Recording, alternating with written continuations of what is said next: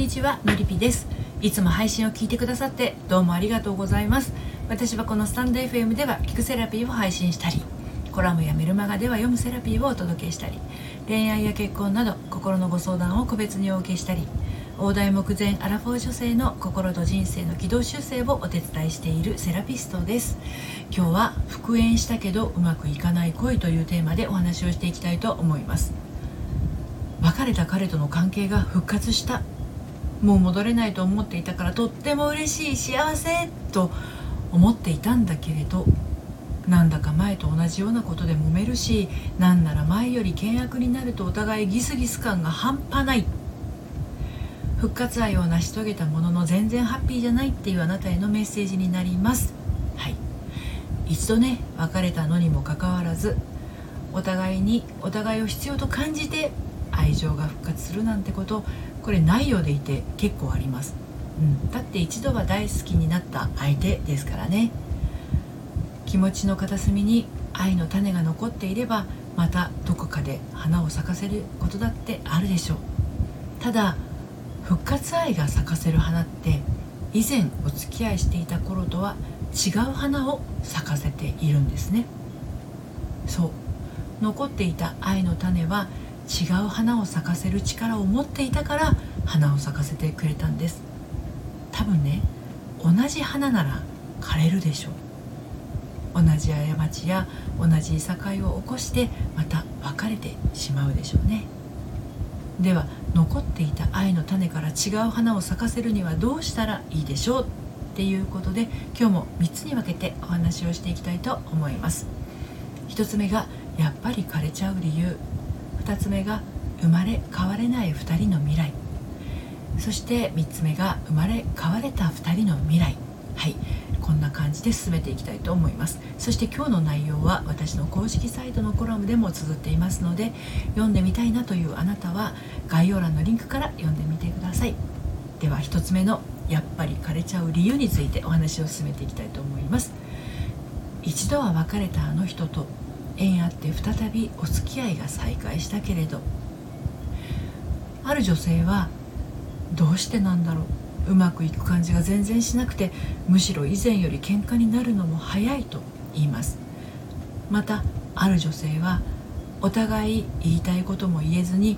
ギクシャクした雰囲気が拭えませんと言います。別のある女性は怖いんですよ、また別れちゃうんじゃないかって、また彼から別れの言葉をいられるんじゃ言われるんじゃないかって、そんな風に言います。復縁してハッピーになれるならいいけど、っていうか復縁してハッピーになることを前提に再会したはずのお付き合いなのに、どうしてこんなことにって、これね結構あるあるなんですよね。なぜ別れたのか、これからどんなふたりでお付き合いしていきたいのか、これがですねお互いの中でずれてるんですね。前に別れてしまったのは何が原因だったのかを知らなかったら、同じようなことで揉めるのは目に見えています。同じ人間なんですもんね。以前のお付き合いの延長線上のように、一旦別れた後もお付き合いを再開したのだとしたら、これもまた同じようなことで悩んだりつまずいたりすることでしょう。つまり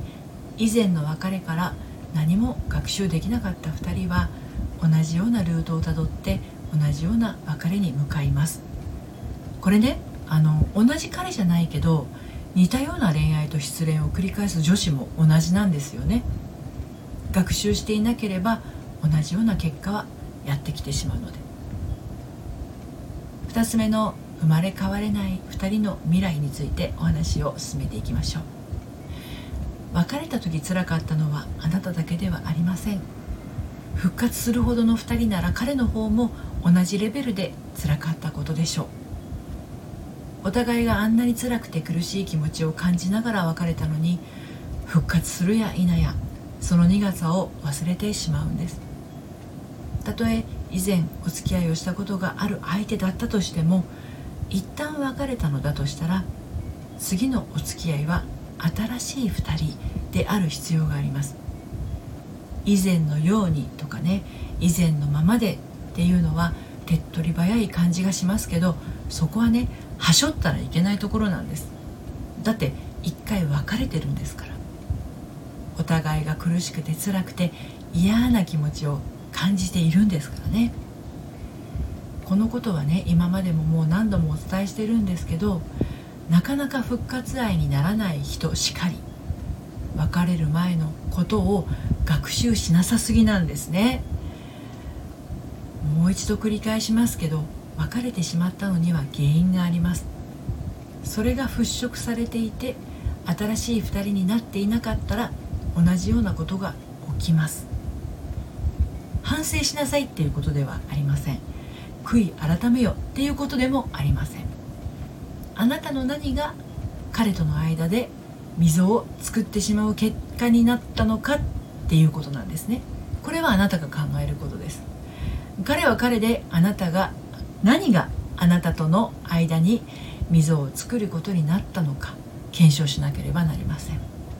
これはあなたの指図ではなくて、彼自身が考えるものです。で、最後に生まれ変われたふたりの未来っていうことについてお話をして締めくくっていこうと思うんですけど、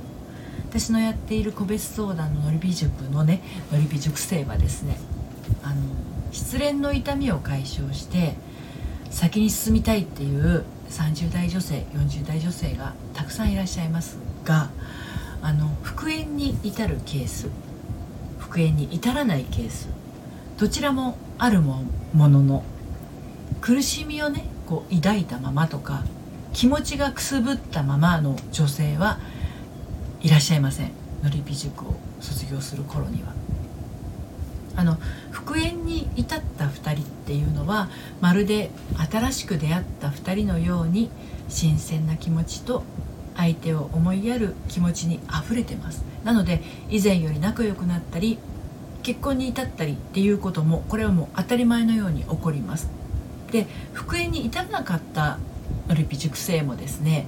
あの忘れられずに苦しい気持ちで胸がいっぱいだった状態がクリアになっていきますので、新しく好きな人ができたり、文字通り新しい彼ができたり、人生の停滞している状況を自らの力で乗り越えていかれます。どちらにせよ、あのご本人が望む未来が望む形でね、思いもよらないタイミングで近寄ってきてくれます。